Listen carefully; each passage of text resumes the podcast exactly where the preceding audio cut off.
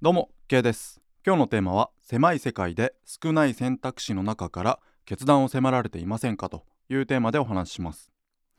えー、これから何をしていけばいいのかとかしたくないことをしているなとか、まあ、こんな人生でいいのかなとか、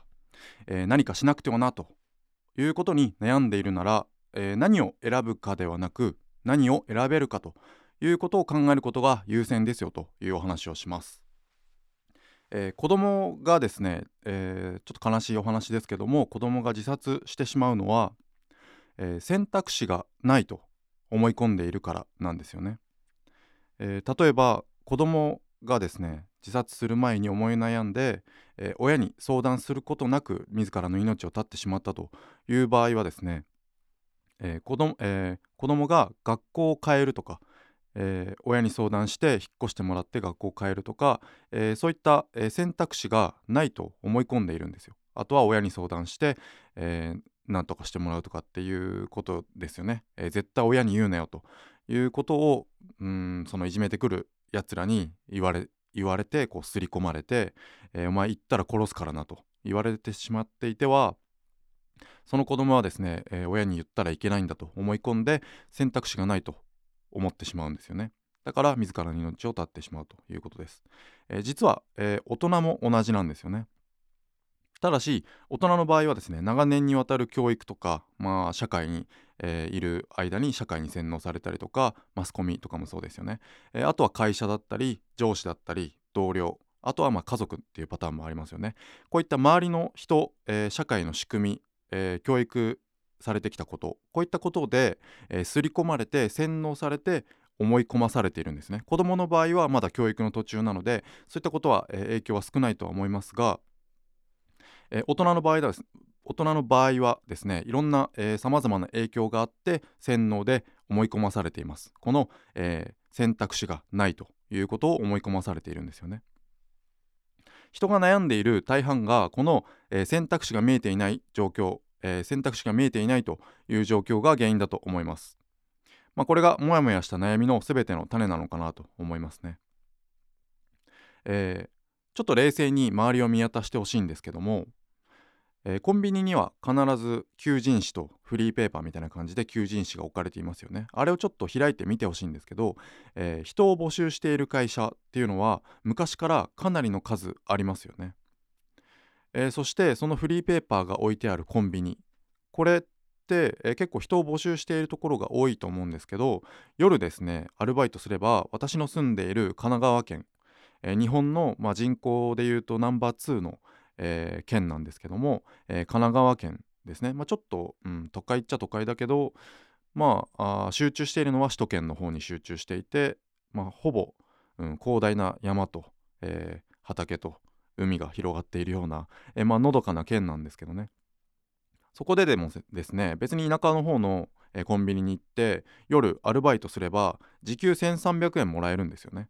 時給1300円ってすごくて私なんか結構12時間拘束とか当たり前になっちゃう日とかあるんですよね。やっぱ朝早くて車に乗って現場に行ってで、まあ、仕事するのは8時とか9時なんですけど仕事が始まるのは8時とか9時なので、まあ、実質労働で言うと、まあ、普通っちゃ普通なんですけどもやっぱりその行き帰りの運転とか、えー、場所によっては12時間労働がざらになってきます。そうなってくるとですね時給1000円割り込む日もあるんですよね。計算すると悲しくなるんですけどもまあそうではなくて時給5000円とかっていう日もまあ早く終わればあるんですよね。まあそういった、まあ、平均にとって、えー、今私はこの仕事を選択していますけども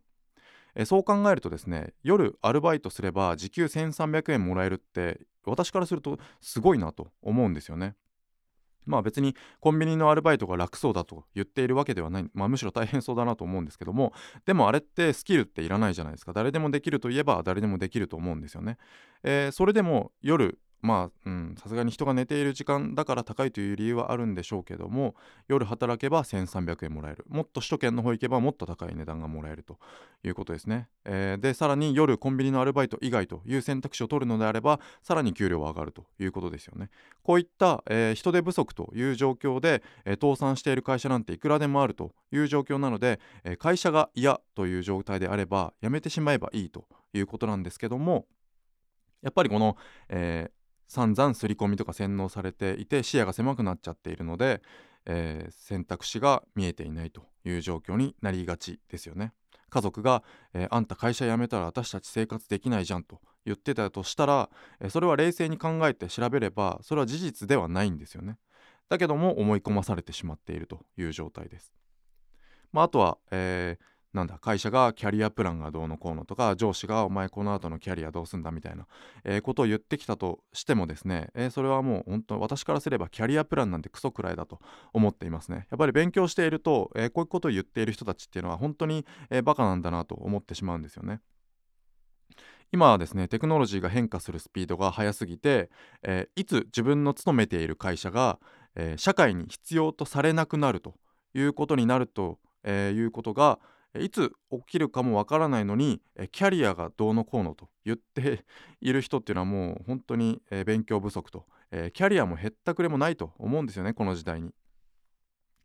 そう考えるとですね正社員とか非正規社員とか言っている意味のなさということもわかると思います、えー、年金が崩壊すると言われているからと単純ななんかそんなことで言っているのではなくてですね、まあ、年金は崩壊しなく日本は崩壊しないというふうに私は思っていますし年金も崩壊しないとは思っているんですけどももらえる金額というのは、えー、スズメの涙程度かなというふうに思っていますね、えー、まあ旦那さんのお小遣い程度にもならないんじゃないかなと思っています。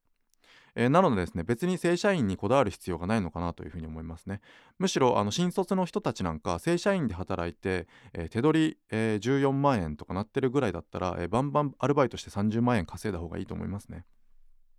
絶対そっちの方がいいと思いますね。まあ、えー、ちょっと脱線しましたけども、えー、日本がですねお先真っ暗だと言われていますけども、えー、仮にですよ仮に日本が破滅して破綻して、え世界の救済を、えされなきゃいけないみたいな状態になったとしてもですね、え最悪、え田舎で自給自足すれば生きていけるんですよね、えもう本当の最悪な状態でも田舎で自給自足すれば生きていけると思うんです、まあ、森があって川があれば水がありますんで、えなんか 狩猟採集時代に戻ることもできますよね。まあ、あと畑がある程度あって、えー、ちゃんとした、まあ、それなりの家があってであと鶏でも飼えば、まあ、家族ぐらいは生きていけますよね。さすがに電気は欲しいとは思うんですけど、えー、まあ、電気があって家があって畑があって、えー、近くに山と、え川があれば、え絶対死ぬことはないですよね。そしたらもう私たち絶滅して今生きてないですからね、え絶対死ぬことはないんですよ。むしろ電気があれば超絶贅沢な生活できますよね。えーまあそんな生活嫌だよと思うんであれば海外で暮らすという選択肢もありますよね。6G の同時翻訳ということがこれからのテクノロジーでありますので 5G の次の 6G が来てですねそれを翻訳する機会に使えばですね日本語しか喋れなくても普通に同時並行同時並行で、えー、外国語を喋っている人と喋れるんですね。自分の喋ったこの言葉がそのまんま、えー、すぐに翻訳されて口から出てくると、えー、なんかまあどういう仕組みになるのか分かんないですけど、えーえー、れるようになるということなんですよね。だから別に英語ができないとか中国語ができないとか、えー、言ってもですね別にどこでも暮らしていけるような世界になるんですよね。まあ、ちょっと話は極端になっているんでさすがにそれは極端でしょと思われるかもしれないんですけども、えー、大切な人生をですね、えー、今嫌な思いをして過ごすくらいであれば、まあ、こういったふうに、えー、将来は別に死ぬことはないんだよと生活できないこともないし、えー、なんとかなるんだよというふうに腹を、えー、割り切って腹をくくってですね決断した方が今を決断した方がいいと思います。今一番青春、今が人生で一番若い日なんてありふれた言葉でありますけども、今一番、若くて今一番楽しい、この体の状態であるのにもかかわらず嫌な思いをしているんであれば、将来は絶対大丈夫だからと腹をくくって、えなんか楽しい方向に決断していった方がいいのかなと思いますね。で決断するに至らなくても選択肢を増やすということを念頭に置いて生活するということが大事だと思います。勉強したりとかですね。だから、えー、ネットビジネスをやろうとか、えー、これからの世界は、うん、会社に勤めているだけでは不安だから自分で稼げる力を身につけましょうとまあそれは本当に正しいし私もそうしたいと思っているんですけどもだからといってネットビジネス一辺倒になるのもどうかと思うんですよね。それはあくまでも選択肢の一つということです。例えばプロミンプロプログラミングがいいですよなんていう人結構いますけどもじゃあプログラミングだけを今勉強していていいのかと冷静に考えた時にプログラミングって、えー、私全然わかんない知識がないんで何も語れないんですけどもそれっておそらく AI でできそうですよね。えー、でこれできそうってことは今できそうだって思ってるってことはいつ自動化されるか分かんないんですよね。例えばそういうソフトが出てきて誰でも買える価格帯に、えー、大衆化されたとしたら、えー、じゃあこうこうこうしてって AI にお願いしたらその AI がバーッと全部やってくれるみたいな時代っていうのはまあ相当からず来るのかなと思いますね。えー、なのでプログラミングいくら勉強して専門性を高めていったとしてもそれがいつおじゃんになるかわからないということなんですよね。だから選択肢を増やすためにという行動が一番大切になってくるんですよね。だから幅広い勉強が大切ですよということなんですよね。だから昨日お話ししたフィルターバブルこれに気をつけながらですね、えー、視野を、えーえー、泡でですね見えなくされないようにですね日々勉強していって、え選択肢を増やすということが大切だと思います。えー、これからの時代はですね専門家はやはり、えー、生き残るのが厳しくなってくると思います仮に何か専門家になったとしてもいつテクノロジーの進化でそれがおじゃんになるかわからないということなので、えー、どういった選択肢が自分が持つことができるのかということを念頭に置きながら何か勉強した方がいいのかなと思いますね、えー、何を選ぶかではなく何を選べるかということを考えることが大切だと思います。では今日は以上にしたいと思います。ありがとうございました。